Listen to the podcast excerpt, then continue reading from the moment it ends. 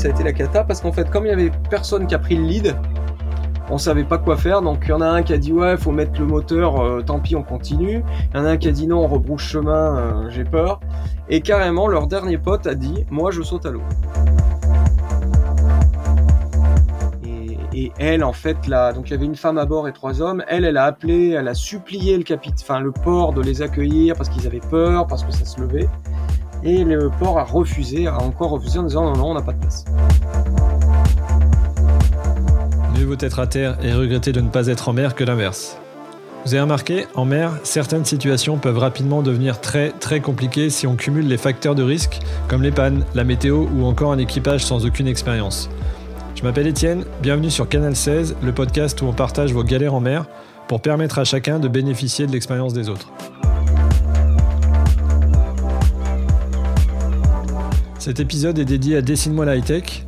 Pour vous la faire courte, c'est une asso dont je fais partie qui intervient dans les hôpitaux pour faire rêver les enfants hospitalisés malades du cancer en leur proposant des ateliers high-tech type drone, robot, VR et également soutenir la recherche oncopédiatrique. Dessine-moi la high-tech est une association d'intérêt général. N'hésitez pas à aller voir leur site, suivez-la sur les réseaux sociaux. L'asso a autant besoin de fonds que de communication.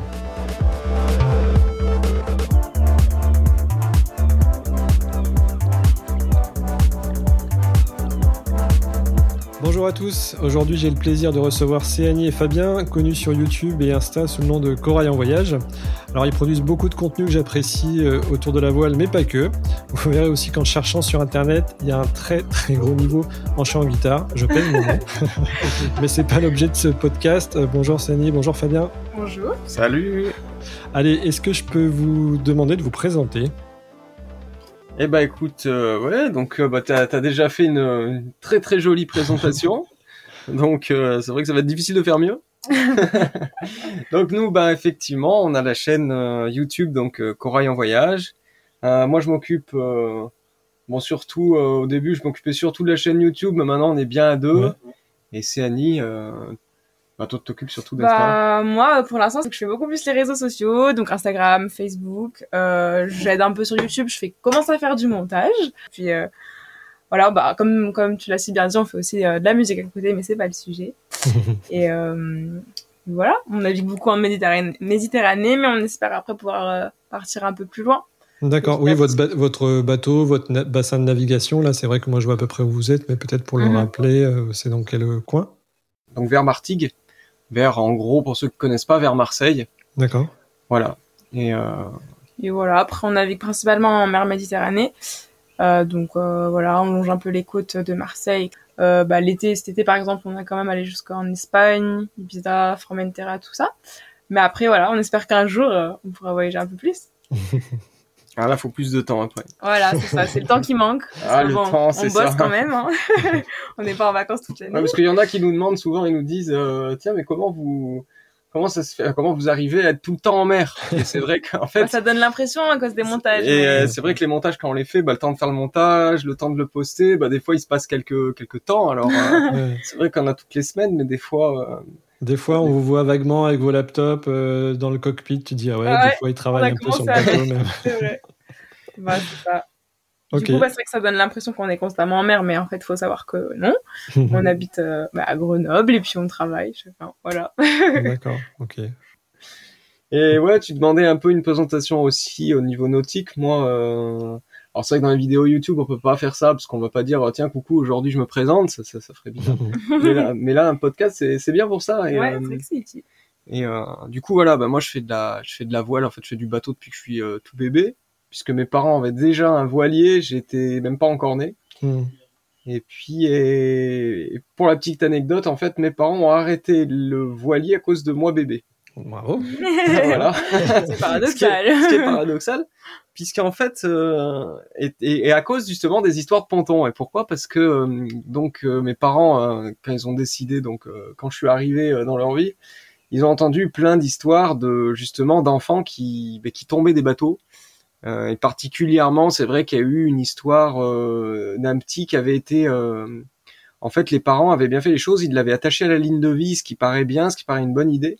Et le petit, en fait, est tombé au, port. Hein. Il est tombé à l'eau.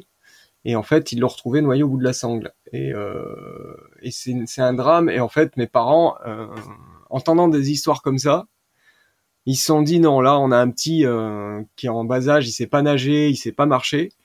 Et du coup, ils se sont dit non, on arrête le voilier tant qu'il sait pas nager.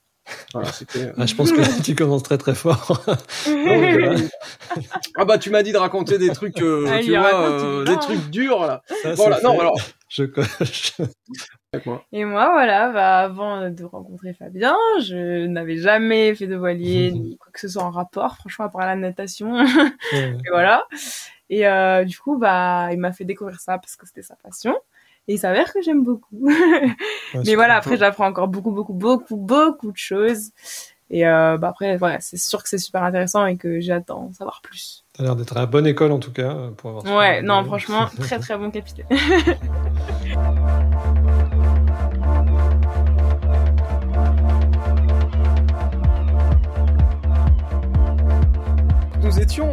avions fait la, tra- la traversée. Nous avions fait une jolie petite traversée Voilà, d'ailleurs. C'était l'année dernière, pour le. Donc on est parti de Port-de-Bouc, hein, pour la, pour le petit, pour, effectivement pour le contexte. Donc au début, ce qu'on aime bien faire, nous, c'est partir. euh, Alors souvent, on a des- mes parents qui viennent sur le bateau. Après, on a des amis. On a, voilà, c'est un bateau euh, familial. Mhm. Donc au début, on a fait 15 jours de côtier avec mes parents, 10 jours hein, à peu près. Et puis après, on a fait la, la grande traversée pour, euh, enfin grande, ça dépend pour qui, mais enfin déjà une belle traversée de trois jours en mer Mhm. jusqu'à euh, donc jusqu'à Majorque. Alors au début, on devait aller à Majorque, et en plein milieu, les vents se sont levés évidemment pile de Majorque, donc on a atterri à Minorque. Et euh, donc trois jours en mer, on était bien rincés quand même. Et bref, on est allé juste comme ça jusqu'à euh, Ibiza. On a fait donc euh, Minorque, Majorque, le tour de, de Majorque. On a fait les tours d'îles. Et après, on est arrivé donc à la Formentera. à la plus belle, hein, Formentera.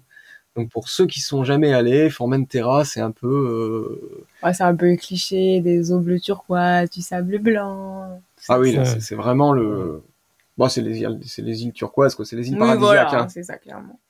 Et puis nous, on surveille, donc euh, moi je surveille quand même la météo. Alors en Méditerranée, c'est c'est vrai que la Méditerranée c'est spécial, il y en a qui aiment C'est un pas. peu on-off, ouais. Euh, ouais, la Méditerranée, tu peux, t'es obligé en fait. Moi, c'est vrai que la météo, par exemple, je la regarde souvent bon, le matin, mais je vais aussi la regarder, par exemple, tu vois, euh, peut-être en début d'après-midi, en fin d'après-midi, parce que tu peux vraiment avoir des changements euh, assez, assez vifs en Méditerranée. Mais quand même, il les prévoit. C'est-à-dire que, par exemple, si tu regardes à 17h la météo qui va faire, euh, par exemple, pour la nuit, t'es assez tranquille. Si t'annonces pas de coup de vent, c'est bon. Mais des fois, t'as des petites surprises. Donc, par exemple, là, ce jour-là, on était à, à Formentera. Et faut prendre l'habitude, parce que souvent, les gens regardent la météo de la zone. Et souvent, la météo de la zone, ben, tu vas regarder, tu vas dire, bah tiens, il fait beau, c'est bon. Mais ce qui est bien, c'est d'aller voir Windy. Donc, Windy, c'est euh, une appli sur, euh, sur tablette, sur téléphone. C'est aussi un site internet. Et tu peux voir un peu les vents et tu peux voir s'il y a des, dépressions à des endroits. Et donc, euh, l'avantage de regarder ça, c'est que tu peux regarder un peu si la dépression se, dé- se déplace, comment elle se déplace, essayer d'anticiper un peu que tu vas être emmerdé, ou euh, emmerdé, je peux le dire dans un podcast. Ouais, je crois Et ça, je vais me faire un plaisir de le laisser D'accord. Ah pour voir s'il n'y a pas une dépression qui est en train de se prévoir euh, à côté de ta zone, en fait, qui se rapprocherait vers toi, quoi. C'est ça? Qui serait. Voilà, tu peux regarder un peu sur Windy. C'est vraiment Windy ce Ouais. que j'aime bien, c'est que c'est, euh, on va dire, un- bah, j'allais dire un enfant de 10 ans, il Ouais, va les vents, c'est assez joli, c'est assez Non, joli en plus. quoi. Et du coup, là, je vois qu'effectivement, il y a une belle dépression qui était centrée sur euh, dans les côtes algériennes, euh, tu vois, qui se rapprochait du Maroc, et tu te dis, tiens, c'est quand même pas très loin de de chez nous, quoi. Ça arrive.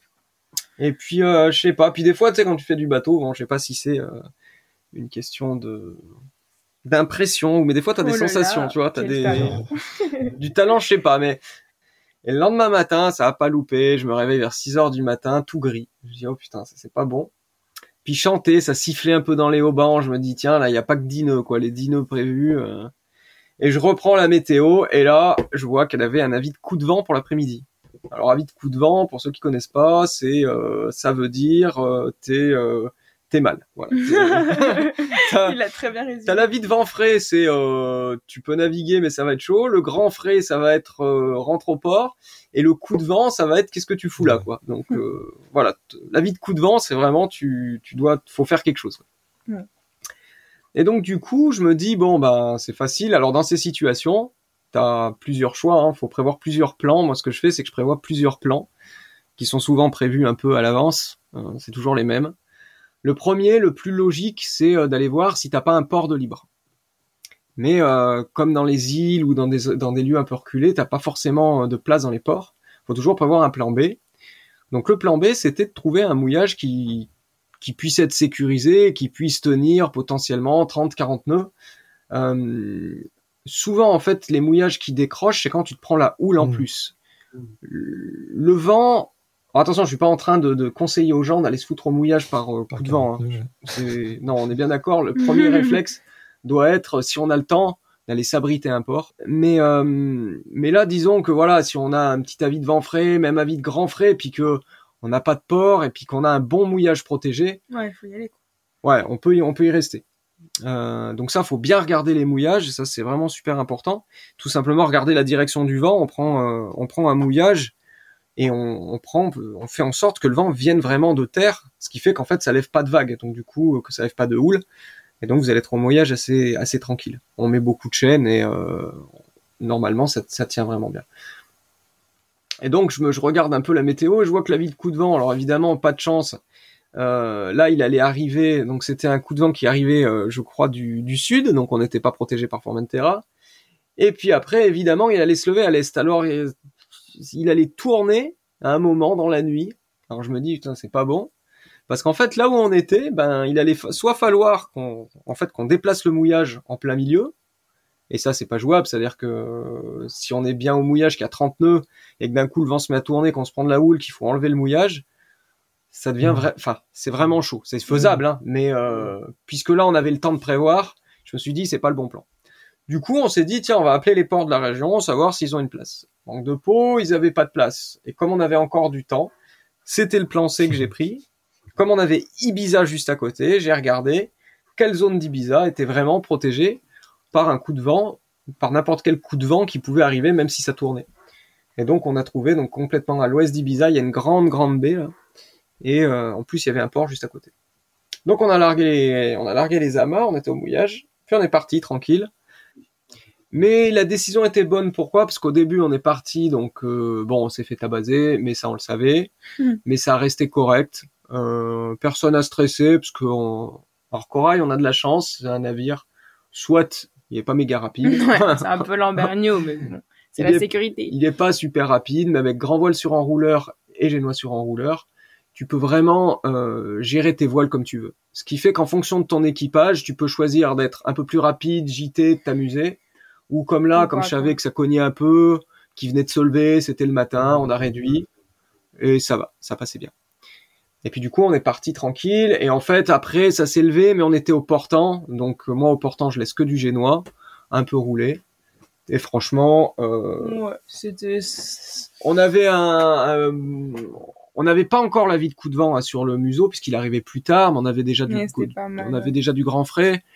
Mais pour te donner une idée, euh, moi j'étais un peu plus tendu parce que je me suis dit, il faut quand même qu'on se casse, faut qu'on arrive à se casser avant l'arrivée.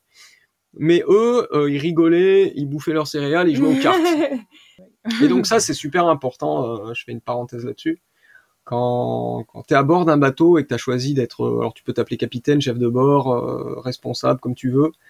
Mais il faut que toi, quand tu as pris ce rôle-là, ben faut que tu prennes absolument sur toi, même si t'es pas sûr de toi sur le moment. Faut qu'à ton équipage donne l'impression que tout va Mhm. bien. Et, euh, et ça, c'est vrai que... Alors on peut sauter sur une autre anecdote, mais euh, j'ai justement un- des amis qui me racontaient, eux, ils avaient décidé de partir en bateau, de louer un bateau. Et puis euh, ils se disent, ouais, nous on veut pas de chef de bord, on veut pas de capitaine, on est vraiment en démocratie quoi sur ce bateau quoi, on prendra nos décisions, tu parles, c'est des conneries, il y a pas besoin de, y a pas besoin de capitaine quoi. Et puis ils ont loué leur bateau, ils sont partis, tout allait bien. Et puis au retour, manque de peau, ils étaient un peu en retard, il fallait ramener le bateau. Et puis euh, et puis il y avait un petit petit Force 6 7 euh, et puis il fallait passer Sissier là, donc Sissier c'est un cap qui est vers Toulon. Et puis ils se disent euh, bah allez, on y va quand même, de toute façon faut ramener le bateau. Et là en fait euh, donc mon pote me dit ça a été la cata parce qu'en fait comme il y avait personne qui a pris le lead, on savait pas quoi faire, donc il y en a un qui a dit ouais, faut mettre le moteur, euh, tant pis, on continue. Il y en a un qui a dit non, on rebrouche chemin, euh, j'ai peur. Et carrément, leur dernier pote a dit, moi, je saute à l'eau. voilà. Euh, alors, je sais, ça peut paraître bête, hein. Tu te dis, mais attends, c'est pas possible, il nous raconte des... Mm. Qu'est-ce qu'il nous raconte, le Fab, là Il est en train de nous monter un mytho. Et en fait, bah, cette personne qui était avec eux, ils étaient sur un 9 mètres, je crois. Il s'est dit, je saute à l'eau, puis je rejoins la côte à la plage. Ça, ça lui paraissait plus sûr. Ouais, Que dans le bateau. dans le Ouais, bateau. donc c'est Et ça, c'est- dire la crainte vraiment, qu'il avait à bord euh, avec ses copains, quoi. Ah ouais.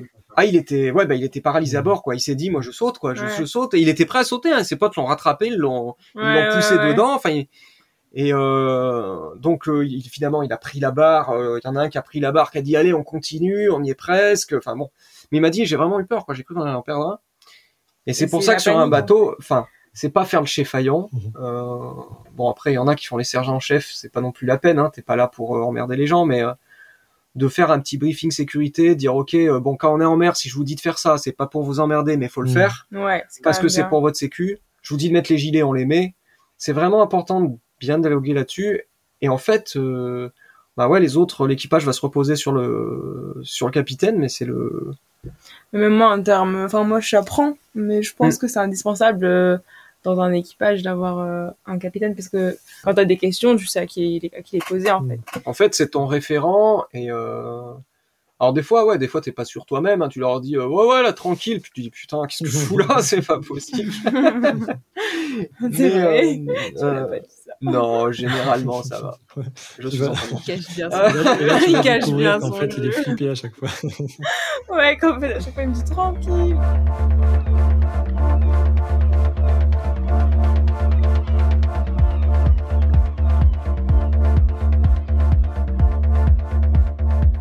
On avait presque fini, si tu veux. C'est que euh, après, ben, on a choisi ce mouillage parce qu'il était vraiment euh, à Ibiza. On a vraiment choisi ce mouillage parce qu'il était protégé, puis qu'on pouvait partir au portant. En fait, on s'est retrouvé dans une grande, grande baie assez protégée. On a tiré des bords pour arriver devant le port. Et puis, arrivé là-bas, euh, on a demandé une place là-bas au port, savoir s'il y avait une place pour la nuit. Et eux, ils nous ont accueillis, ils nous ont dit, OK, c'est bon, on vous trouve une place. Et on a bien fait parce qu'en fait, le soir, ça s'est levé, il y a eu du, Ouais. des éclairs, orages. euh, Ah ouais. Content d'être au port. Ouais. Et c'est là que je voulais en venir justement à le, au drame qui est arrivé en. Encore un drame. ouais, alors ça, c'est vraiment un drame qui est arrivé en Corse. Euh, je sais pas si t'as entendu parler de ce drame en Corse du voilier Bebop. C'était, euh, bah, c'était, c'était euh, là, c'est, c'est- enfin, en 2020. hein. Et en fait, euh, ils étaient euh, quatre à bord, si je me trompe pas. Et ce qui s'est passé, c'est qu'ils étaient donc, euh, ils étaient en Corse. Donc on va pas, on va pas dire le nom du port, on va pas commencer à, à Oui, non, non, incriminer, non, hein, pas on n'est pas là pour ça c'est juste pour en tirer des leçons. Mais ce qui s'est passé, c'est qu'en fait, là, ils ont appelé un des ports en Corse pour les accueillir parce qu'un coup de vent arrivait sur sur leur zone et que les ports en Corse ont refusé euh, de les accueillir. Et ils se sont mis au mouillage dans une baie, mais euh, leur mouillage n'était pas protégé de la houle ou pas assez. Et, et elle, en fait, là, donc il y avait une femme à bord et trois hommes. Elle, elle a appelé, elle a supplié le capitaine, enfin le port de les accueillir parce qu'ils avaient peur, parce que ça se levait. Et le port a refusé, a encore refusé en disant non, non, on n'a pas de place. Euh, résultat quand même de cette affaire, elle, elle a réussi à s'en sortir en sautant à l'eau, la pauvre, euh, parce que le bateau, en fait, bah, évidemment, quand la houle s'est levée, ça a tout lâché. Donc elle a été obligée de, de sauter à l'eau. Elle s'est râpée euh, tout le corps sur les rochers et en fait les les hommes sont morts dans le bateau qui s'est éclaté. Ah oui, et ça, c'était en 2020, ça. Ah, pas. Et c'était, euh, bah, si je te dis pas de bêtises, je crois que c'était en septembre 2020. Donc, euh, attends, je vais boire un coup d'eau. Mais euh, là, en gros, la leçon, c'est vraiment que même si, alors, on, on pousse pas les gens à aller dans les ports de force, hein, c'est pas du tout le sujet. Euh, faut vraiment appeler, savoir s'il y a de la place, etc. Mais euh, si la vie de quelqu'un est en jeu, donc si vraiment votre vie est en jeu, qu'il y a, que vous savez plus quoi faire du bateau, que c'est la catastrophe, qu'il y a un coup de vent énorme, faut rentrer dans un port et s'y mettre, quoi. Ouais, c'est faut, faut vraiment pas hésiter en fait. La vie vaut plus que même une amende. euh, tant pis, vous payerez l'amende, mais un euh, couple quelque part, et puis basta. ouais, tu te mets à couple, c'est-à-dire que tu rentres dans le port. Alors moi personnellement, c'est vrai que je demande toujours, toujours accès au port. hein, je me présente, j'appelle à la VHF.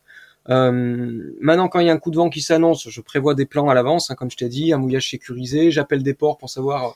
Mais si vraiment je vois que je suis déjà dans le truc et puis qu'il y a un port qui m'ouvre, qui me tend les bras, je vais rentrer.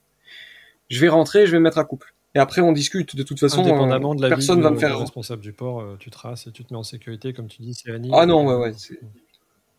Bon, résultat des courses en Corse, euh, bah, les capitaines de port ont été quand même, euh, ils ont été placés, euh, tu sais, la police, ils sont incriminés hein, pour euh, non assistance à personne en danger. Mais bon, une fois que le, le malheur est fait, c'est Mhm. fait quoi. Ok, non, non, mais Donc ça, on, on conseillera jamais hein, de se mettre dans l'illégalité, Non, sauf non, c'est pas le but. sauf si vraiment en cas de danger mortel, rentrer dans les ports. Euh, vous direz que c'est moi qui l'ai dit, mais Non, mais si vraiment, Rentrer tu, dans parce les que ports, tout est relatif, hein, le- le- la connaissance, la compétence de chacun, le bateau, euh, la manière de, Oui, c'est de ça. placer Faut son pas se prendre pour. le euh, sol, euh, tout ça, c'est tellement ouais. relatif. euh, euh, si la personne le sent pas et est vraiment pas bien et est en risque, euh, oui, je trouve que c'est une très bonne idée. Tu traces et puis Ah ouais, clairement. Oui, et puis surtout, il y a, il y a un gros truc dans le monde de la voile, c'est de dire, alors c'est les grands navigateurs qui disaient ça, on ne risque rien au large. Alors, sur le principe, oui, c'est vrai, c'est-à-dire que quand tu es sur ton bateau, si tu vas au large par un coup de tempête, tu risques moins finalement que si tu restes près des côtes, parce que le risque près des côtes, c'est que ton bateau s'éclate. Et donc c'est pour ça que des fois on te dit bah ouais en cas de tempête va au large. Euh, sauf qu'attention, ça c'est des conseils donnés par des mecs euh, qui faisaient des tours du monde à la voile et qui se tapaient des mers avec des creux de et 10 qui ont mètres des bateaux qui Ouais. permettent de le faire aussi. ouais. Voilà, et qui ont des ça. bateaux et qui et puis surtout ils ont le mental pour le faire. Euh, si toi t'es avec ta famille, qu'un coup de vent qui s'annonce et que tu dis à ta famille allez on va aller se foutre dans Au 4 mètres de creux avec 35 mètres de avec 35 nœuds de vent et puis euh, ouais bah on va mettre on va se mettre euh, à la cape ou on va se mettre Ouais. en cap sèche ou on va mettre une encre flottante Ah bah oui, super, Euh, on, jouera, on jouera au Uno. Non, mais oui, c'est- Voilà, on va jouer au Uno. Euh, non, ouais, quand on est pris au large, ben ouais, on essaye d'y rester, on essaye de pas se rapprocher des côtes parce que ben faut étaler. Euh, mais par contre, si vous êtes près des côtes et qu'il y a un port à côté, Ouais, ouais, ouais. faut- non, faut hein, vous allez voir. pas aller au large juste pour dire bah tiens ouais, je vais être plus tranquille. Non, vous allez être plus tranquille dans le non, port. c'est une super idée. Vous rentrez, vous foutez à couple. Voilà, ça c'était le petit. Non, euh, c'est une bonne Ouais, idée tout et qui est étayé par un exemple triste, mais euh, qui, qui permet de, c'est un de- exemple de triste. bien réappuyer dessus. Quoi. Alors c'est Ouais. pas pour attention, hein, c'est pas pour enfoncer euh, le bateau qui était, qui n'est pas rentré dans le port, parce que je ne sais pas ce qui Oui, s'est passé oui. ce jour-là. Euh, peut-être qu'ils étaient en panne moteur, peut-être qu'ils pouvaient pas. Enfin, en tout cas, le capitaine a refusé l'accès au port et euh, et non, ça fallait pas demander, fallait Ouais. rentrer. hein. Ça, c'est ça. Il faut, voilà. Donc ça, c'était le petit truc euh, Un peu triste, Un peu mais triste, important ouais. à dire. Ouais, euh, important à dire. C'est, c'est, ça- moi, ça me tient vraiment à cœur parce que je vois trop de. En fait, je vois, je vois souvent hein, des, des gens qui nous disent euh, ah, euh, on a peur d'aller en Corse parce que les, les ports nous accueillent pas. S'il y a un coup de coup de vent, euh, on se met en danger. Et euh, et c'est dommage en fait parce que. Alors, ça arrive quand même pas souvent à nous. euh, Nous, ça nous est jamais arrivé qu'un coup de vent, on nous refuse Non. carrément l'accès, parce que quand même. Mais après, si jamais ça arrive, nous, on rentre sans hésiter. hein. C'est-à-dire qu'on va pas aller risquer nos vies, euh, je sais pas, au large. Ah non, moi je vais euh. rentrer de toute façon. Enfin, on payera, s'il y a une amende à payer, on va payer, etc. On va, Ah bah. on va pas commencer à faire les- dans l'illégalité ou à faire des problèmes. Mais non, quoi. Je veux pas vous mourir parce qu'il y a un type qui m'a dit non, euh, Mm. je peux pas rentrer dans le. Enfin, clairement, Ah, ça c'est sûr. non. Après, jusque là, voilà, faut pas non plus. Euh, on parlait tout à l'heure, tu parlais au tout début du podcast, tu disais on va on va parler aussi de choses un peu joyeuses. Et il faut pas non plus se focaliser sur les les problèmes en bateau ou sur euh, Ah, mais non, ouais. les coups de vent, Pas parce que euh, quand tu pars deux mois et que tu navigues tous les jours, C'est génial. euh, nous par exemple, voilà, quand on est, on est parti deux mois euh, plein, on a navigué tous les jours. Incroyable, ouais. Et le coup que je raconte à Ibiza, c'est une fois en deux mois. Donc tu vois, c'est- quand même pas énorme. Euh, la mer Méditerranée, bah ouais, faut prendre la météo tous les jours. C'est c'est un peu chiant, on va pas se mentir. Ouais, mais ça apprend, finalement. Mais euh, alors par contre, t'apprends bien. La Ouais, Méditerranée. euh, Après, c'est vrai que là, ouais, tout ce qu'on a dit un peu pour l'instant, c'est pas que du négatif, mais voilà, mais c'est vraiment pour euh, partager un message et surtout de la sécurité. Mais voilà, comme tu dis, euh, sinon sur les deux mois, c'est euh, du bonheur, quoi. C'est vraiment génial et faut pas avoir peur après de sortir un voilier faut pas, faut ou, pas, euh, ou devenir voilà, complètement parano, faut etc. pas devenir parano, parce qu'il y a quand même eu beaucoup plus de jours qu'on Ah ouais. passait à naviguer à 1 nœud 8 ouais, bah, quand même, en même temps, on va pas aller bien plus vite. Où là, par contre, mon équipage a failli se mutiner. Tellement on voulait mettre les moteurs et il veut jamais. À chaque fois, il est là, mais si, il y a le vent qui vient, vous entendez pas La petite risée au loin. oh non, l'enfer. Cette phrase, on l'a entendue tout l'été.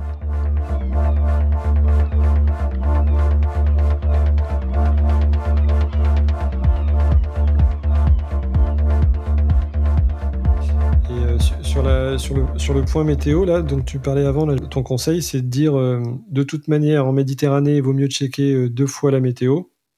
Et une fois que tu vois quelque chose arriver, euh, prévoir un plan A, B et C pour.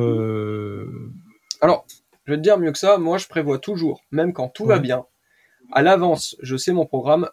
En bateau, c'est super important que tu fasses un pro... alors que tu fasses un programme. Attention, euh, si tu sors l'après-midi avec ta famille, tu prends la météo sur l'après-midi, tu vas faire ton petit tour dans la baie de Porquerolles, tu vas pas prendre la météo trois fois dans la journée. Là, on parle si tu commences à, à voyager un petit peu. Mais moi, quand je fais mon voyage, je regarde toujours d'où on part, où on va, et en fait, tout le long, je j'anticipe, si tu veux, des mouillages sécurisés par zone de vent. Quand même, il y a des tendances de vent. Tu regardes si par exemple la météo t'annonce qu'il va y avoir du vent de nord-ouest toute la journée, il se gourre rarement Mhm. sur la direction du vent. C'est souvent très très juste les directions. Tu regardes les gribes, là, ouais, tu sais le fichier, ouais. Et donc, au moins, tu peux te dire, ok, il va y avoir du vent de nord-ouest aujourd'hui. Si jamais il y a un grain, si jamais ça monte, où est-ce que je peux m'abriter? Et moi, je Mhm. prévois toujours, tu vois, je leur dis, tiens, vous voyez, là, il y a ce petit port, il est sympa, je sais qu'il y a de la place. Là, il y a tel mouillage qui est bien protégé si jamais ça se lève. Et en fait, euh, tu prends ta météo, le mieux, c'est en fait de repérer des, des plans ABC à l'avance. C'est vrai que ça peut paraître un peu parano, mais en Méditerranée, t'as pas le Mhm. choix. C'est euh, c'est si tu fais pas ça, en fait, c'est là où tu vas naviguer toute la journée, tout va bien. Et puis d'un coup, tu te prends un coup de vent, et c'est là que tu te dis putain merde où je vais? Et en fait, c'est pas ce moment-là où tu te dis où je vais, où c'est ça monte, tu prends des vagues, t'es obligé de tenir la balle, la barre, de régler tes voiles. Il y a ton équipage qui te dit on fait quoi, on fait quoi? C'est pas ce moment-là que tu vas te poser tranquille avec ta tablette pour regarder où tu vas te mettre quoi. Ouais. Donc c'est vrai que si t'as prévu à l'avance, mais en fait, puis tout le monde le sait en fait. Tu dis bon bah là. Euh, Ok, la mettez vos gilets, on va aller là, on en a pour une heure, on va être abrité, après on prendra le café. Mhm. Et tout le monde se dit, bon, bah ok, c'est dans le plan.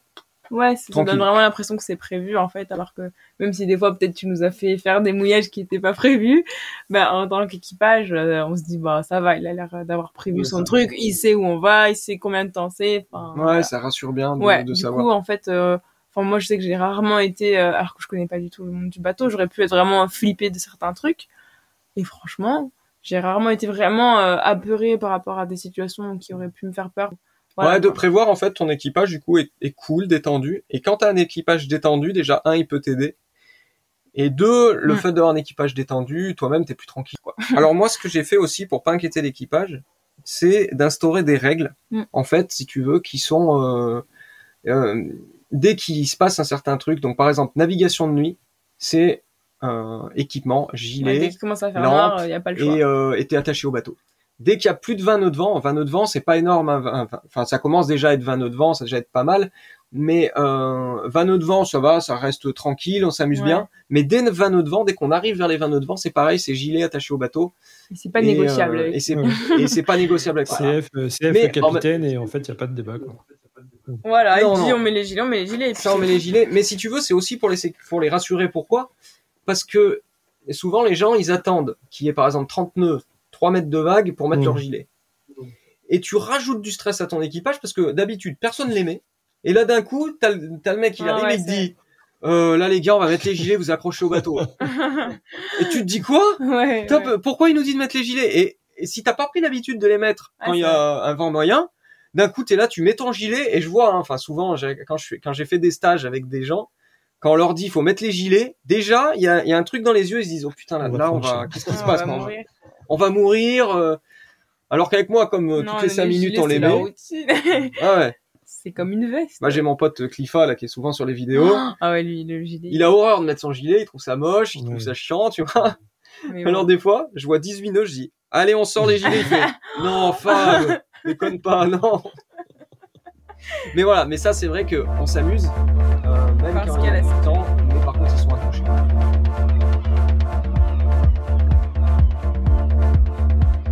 Si un jour, pour quelconque raison, tu te fais tomber à l'eau, euh, faut que je sois capable euh, au moins de, de venir chercher ou alors euh, de gérer le bateau sans me retrouver toute seule dedans et pas du tout savoir comment faire quoi. Ouais, Donc ça, ça, au vrai. début, je pense que c'est hyper important quand il y a quelqu'un qui monte à bord de lui dire bon voilà, imaginons qu'il se passe quelque chose avec le capitaine. Mm. Toi, t'as juste à faire ça et ça parce que je crois qu'il y avait déjà eu une catastrophe quelque part, non? Ouais, alors il y a eu un drame. En fait, enfin, moi je pense souvent à ça, mais enfin, remarque, on est là pour parler aussi de drame, c'est triste, mais euh, il y a eu une histoire en fait d'un couple de, de retraités qui était parti en bateau et en fait lui traînait son annexe derrière le bateau. Et le vent se lève Ouais, et manque de peau, l'annexe se détache.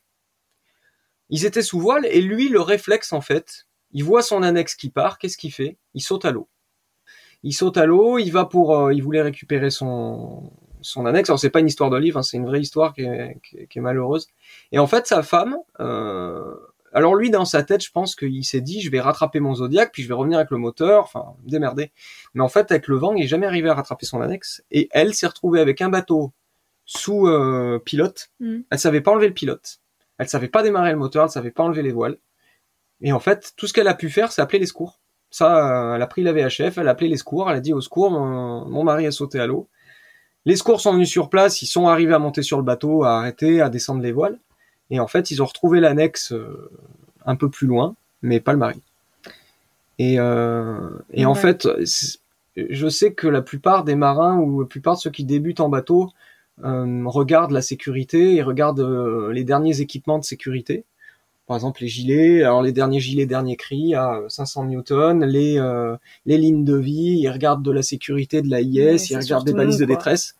Mais en fait, la principale sécurité quand tu es en bateau, Ouais. C'est d'apprendre à ton équipage à naviguer euh, sans toi. Parce que Même pas naviguer sur des longues distances, juste les Non, bases, on- quoi. S'il y a un problème, euh, bah, je Démarrer sais le moteur. ça. enlever les voiles, euh, faire une manœuvre d'homme à la mer. C'est important, faut Alors, qu'on le fasse. On pense souvent aux gros trucs genre euh, le capitaine tombe à l'eau, on fait quoi? Et les gens s'entraînent un peu à ça, il y en a qui le font. Il y a un autre truc auquel on pense pas, c'est qu'il faut faire manœuvrer le bateau par tout le monde et au moteur. Mm. Pourquoi? Parce que par exemple, imagine, tout bête, hein, mais t'es malade. Mais vraiment malade, euh, tu Mm, vomis, tu ouais, peux plus vrai. tenir ton bateau et tu dois rentrer au port. Et si t'as personne qui sait manœuvrer ton bateau, bah t'es quand même sacrément mal. Ouais, t'es vraiment dans la merde. C'est pour ça que bah, nous sur Corail, tu vois, tout le monde participe. Enfin, on explique les manœuvres à l'avance. Genre bon bah là on va rentrer au port. Et c'est pas forcément, euh, c'est rarement moi en fait qui fait le, la manœuvre. Enfin, je fais la dernière manœuvre finale même, euh, parce qu'il y a des bateaux autour et que bon, tu vas pas risquer de taper le bateau euh, juste pour essayer. Mais la rentrée au port, souvent c'est pas moi qui la D'accord. barre. Je la donne à quelqu'un. Euh, D'ailleurs, toi t'as rentré le bateau euh, tranquille. Enfin, Ouais, mais j'ai pas fait les manœuvres non plus. t'as pas fait la manœuvre oh là là, finale, hein, mange mais pas tu vas le faire hein. petit à petit. Mais ouais, le but c'est quand même que chacun dans le bateau, si on a un problème, faut juste qu'on puisse se, débrouiller Ouais, quoi avec le bateau, faire, euh, se sans qu'il y ait des risques, sans qu'il y ait des dangers et sans qu'il y ait une panique quoi. Donc euh, ça c'est en sécurité, je pense que c'est limite le plus important plus que les gilets et tout. Enfin, je dis pas que c'est pas important, mais bon, dans tout une est, situation tout grave, est important, l'équipement de sécurité est important, mais il faut vraiment pas minimiser le fait Voilà, d'apprendre à son équipage à, à naviguer. euh, ouais, tout simplement. Et puis souvent, en fait, là où tu t'engueules, là où un équipage s'engueule, c'est quand il y a, quand ça commence, quand le vent commence à monter, que Ouais. t'as une voile qui se coince, et puis euh, euh, t'es tout seul, tu dis, Tain, mais euh, libère-moi la, la, la, la, la corde là, et tu, tu vois, tu t'énerves, et puis c'est là où en fait tu te mets en danger parce que euh, bah ouais, la personne, tu lui as jamais appris en fait euh, ce que c'était une drosse d'enrouleur, comment on la larguait, comment elle pouvait t'aider, comment on faisait un tour de winch. Et c'est dans un moment en plus de pression que tu lui demandes un coup de main, mais c'est c'est mort. Ouais, en fait, le truc qui est dur, c'est quand on apprend et qu'il y a un coup de pression un peu. En fait, ce qui est le plus dur, c'est qu'on ne comprend rien.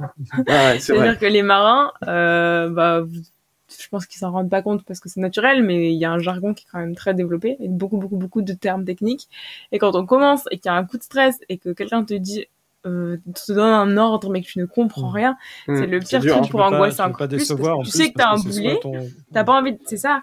T'as pas envie de décevoir, t'as envie de montrer que t'as appris des trucs, mais d'un côté tu comprends rien à ce qu'il te dit, tu sais que ça urge. Voilà, c'est le pire ça. truc du coup parce que t'es là, t'es en panique et, et ouais, ça c'est ça c'est sûr que c'est dur. Donc, Alors euh, ça aussi, il faut apprendre quand t'es capitaine. À... Alors c'est aussi un peu quand t'es prof, mais ça c'est peut-être une, une, une attitude de moi. Ouais. C'est que si tu commences par exemple quelqu'un qui arrive pas et tu lui dis ta mais c'est pas vrai et que tu le fais à sa place et que tu lui dis ta mais c'est pourtant pas dur. Ouais, ça bloque. et ben en fait tu bloques la personne. Alors que si tu si la personne elle commence à paniquer, dire qu'est-ce que je fais que- et que tu dis non mais t'inquiète cool de toute façon qu'est-ce que tu veux qui arrive? Ouais bon bah tu vas larguer la voile un peu trop tard, c'est pas très grave. Même si tu sais que Ça en fait, réellement la personne ouais il aurait fallu qu'elle se bouge un peu parce qu'elle est en train de te tu vois de, de elle va te faire empanner ta grand voile. En fait, si tu la détends en disant ouais mais attends c'est pas grave, enfin Mm. ok ben réessaye, tiens vas-y réessaye, on réempanne, tu tends là, tu sais celle-là en fait c'est cette drisse qu'il fallait que tu prennes ou cette écoute et pas l'autre. euh. Et ça faut vraiment prendre sur toi quand t'es capitaine, ben Ouais. ouais t'es avec un équipage débutant qui apprend, ben ouais tranquille, tranquillise-le, dis-lui que c'est bien et puis euh, et en fait c'est là où il apprend et ça c'est c'est vraiment bien et en fait ouais pour tu disais tu sais ce que tu disais tout à l'heure pour la sécurité. Euh, une fois que tu as ton équipage qui a qui T'es en commence à apprendre, confiance en fait. et bah déjà ton équipage il a plus confiance en toi parce qu'il sait que bah que t'es pas quelqu'un qui va s'exciter au premier truc. Ouais. Et puis deux en fait bah le jour où t'as un toi un problème et que tu demandes de l'aide, et bah t'as un équipage qui est déjà un peu Mhm. formé et ça c'est bien. Moins réagir un petit peu plus Ouais. quoi. Après en, en formation, je sais moi ce qui m'a pas mal euh, aidé, c'est aussi les neufs de nuit. Ouais, ouais. Oui, oui, tout à fait. Vraiment, c'est une mise en situation totale parce que t'es vraiment plongé dans un environnement euh, très différent du jour, quoi. Il y a aucun point de repère. Et t'as aussi une plus grosse pression. Parce que je sais pas pourquoi la nuit tout à l'heure un peu plus dangereux. Et en termes de formation, c'est pas mal. En Oh. plus, il y a le- la fatigue qui joue. Enfin, c'est un peu plus, pas que c'est plus dur, mais c'est juste différent. Et je pense que un truc qu'il faut pas négliger. C'est Faut vrai. oser faire de des nuit. nappes de nuit.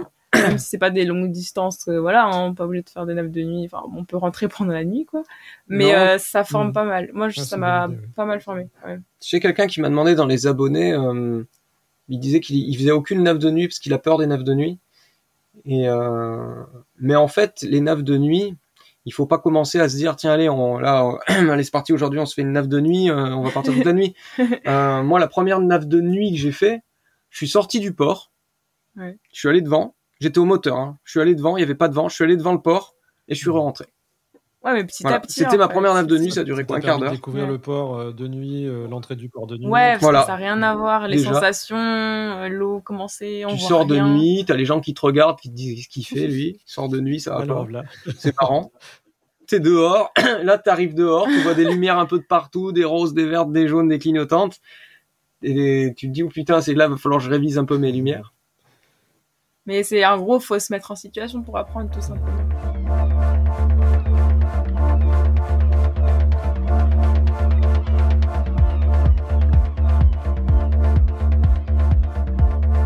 allez direction le port. Fabien, euh, jamais eu de soucis avec les amarres ou des personnes pour t'aider quand t'arrives au port? Ah tiens, bah ça si, ça m'est arrivé. Ça, ça m'est arrivé à Porquerolles.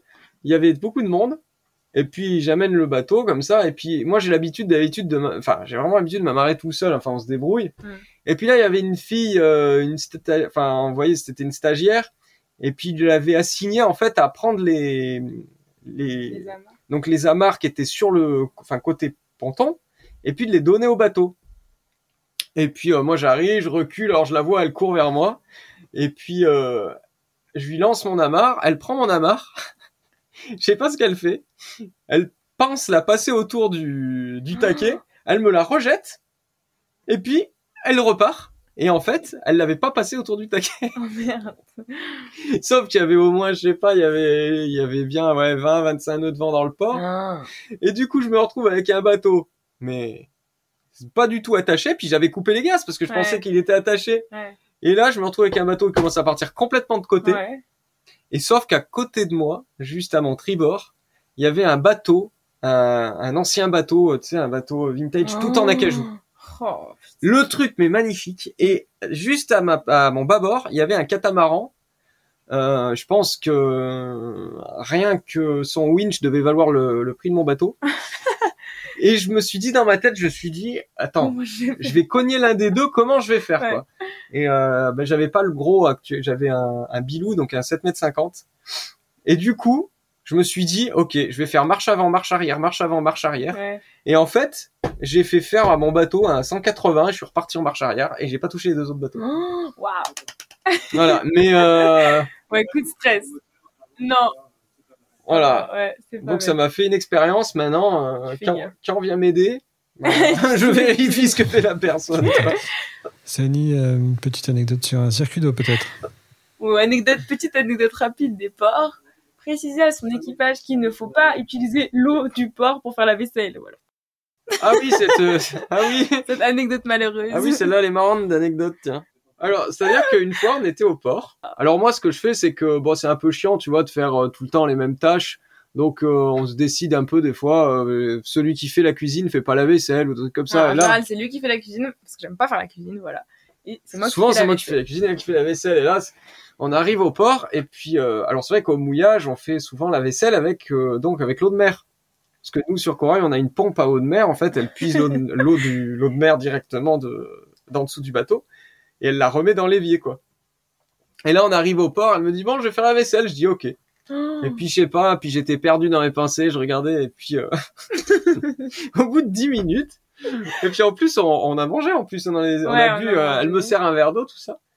Et puis au bout d'un moment, je la vois faire la vaisselle, puis je me dis c'est bizarre, j'entends pas la pompe euh, la pompe d'eau douce se déclencher. Et là je la regarde et je vois pas qu'elle faisait la vaisselle avec l'eau de mer du port. Alors, je tiens à préciser qu'à cette époque, j'étais vraiment très novice et je ne savais pas et que j'avais pas capté que euh, ça prenait directement l'eau qu'il y avait en dessous de nos pieds.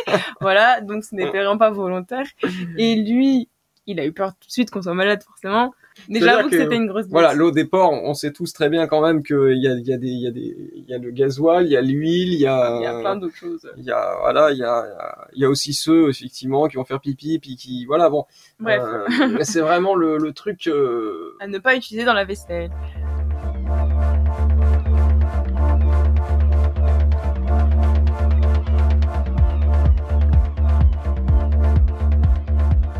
Il y a des trésors en Méditerranée. Euh, c'est pas la peine d'aller au Galapagos ou je sais pas où pour aller trouver des, des merveilles. Et en particulier, c'est c'est l'anecdote suivante qu'on voulait vraiment partager avec vous. C'est si vous pouvez un jour aller aux îles Colombrettes. Alors les îles Colombrettes, c'est pas des îles très très connues. C'est tout petit, petit, petit. Ah, c'est minuscule. Il y a cinq personnes qui habitent dessus, il me semble. Ouais, c'est un Des chercheur, hein, c'est c'est des scientifiques. euh, et c'est des anciennes îles, vol enfin c'est un des anciens volcans en fait. Ouais, il me semble. Et euh, donc c'est en Espagne, c'est entre les côtes espagnoles et, et Ibiza. C'est-à-dire que c'est tellement petit que sur une carte, vous n'allez pas le voir. Alors, il faut vraiment chercher île Colombrette, et ça fait une espèce de croissant hein, qui est protégé de tous les vents et houles sauf euh, l'est. Et euh, c'est c'est extraordinaire parce que c'est euh, Ah, c'était un, un- franchement pour, pour finir par un bon souvenir, c'était un des meilleurs souvenirs que j'ai eu moi personnellement parce que on est arrivé de nuit en Ouais. fait et euh, on était vraiment éclairé de loin par un phare magnifique. Donc c'est le Mm. phare qu'il y a sur l'île, un phare géant qui on dirait comme dans un film quoi, animé qui film. tourne et qui fait un espèce d'énorme rayon quoi, Ouais. magnifique. Et en arrivant, on avait un espèce de le cri d'oiseau qu'on n'entend pas du tout euh, vers chez nous en fait. C'est pas des cris qu'on a l'habitude d'entendre et on croyait vraiment qu'on arrivait sur une autre planète tellement ah, ouais, c'était- c'est c'est avec le ciel rempli d'étoiles, c'était limite euh, trop quoi. C'était incroyable. ah, c'est surtout le contraste qui est extraordinaire parce que t'arrives, t'es en pleine mer. Alors déjà, on savait pas si on allait avoir une bouée, ça faut le Ouais, dire. ça hein. c'était un peu le truc. Et, euh, et je leur ai dit, bah écoutez, on va arriver à cette île là, je sais pas, il y a 4-5 bouées, je suis pas sûr qu'on en ait une, donc ça se trouve, on va devoir repartir. On était- Tracé direct quoi. Et euh, bon, ça c'est horrible parce qu'en fait, t'as as envie de voir cette île, t'arrives de nuit, ça c'est un moment toi que tu voulais y aller. Moi, ça fait un, moment que je voulais y aller. hein. euh, C'était un rêve d'aller là-bas parce que je l'avais vu sur Google Maps. Et euh, et t'arrives en fait, et t'as le bruit de l'eau. T'as uniquement le bruit de l'eau. Tu vois ce phare les de loin. oiseaux.